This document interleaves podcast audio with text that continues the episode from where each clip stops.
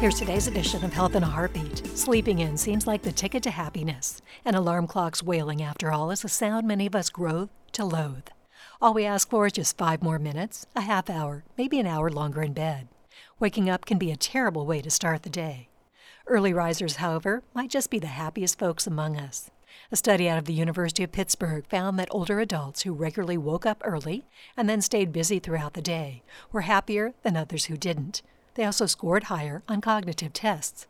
Researchers recruited 1,800 people over age 65 and asked them to wear devices on their wrists that could track their movements.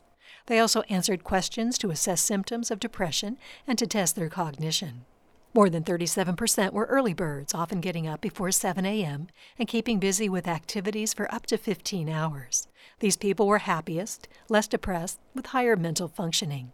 Others, well, not so much. About a third of the volunteers who started their days later, even if they got to bed earlier, had more symptoms of depression and didn't function well.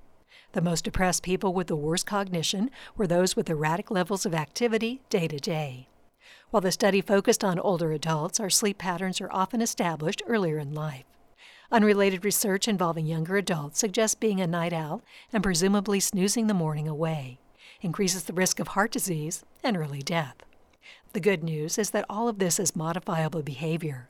We can work to get out of bed earlier and stay busy even into retirement.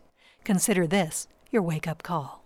This edition of Health in a Heartbeat is brought to you by University of Florida Health, committed to advancing excellence in patient care, research, and education, and by WUFTFM. For more information or to subscribe to our weekly e newsletter, please visit our website, heartbeatradio.org.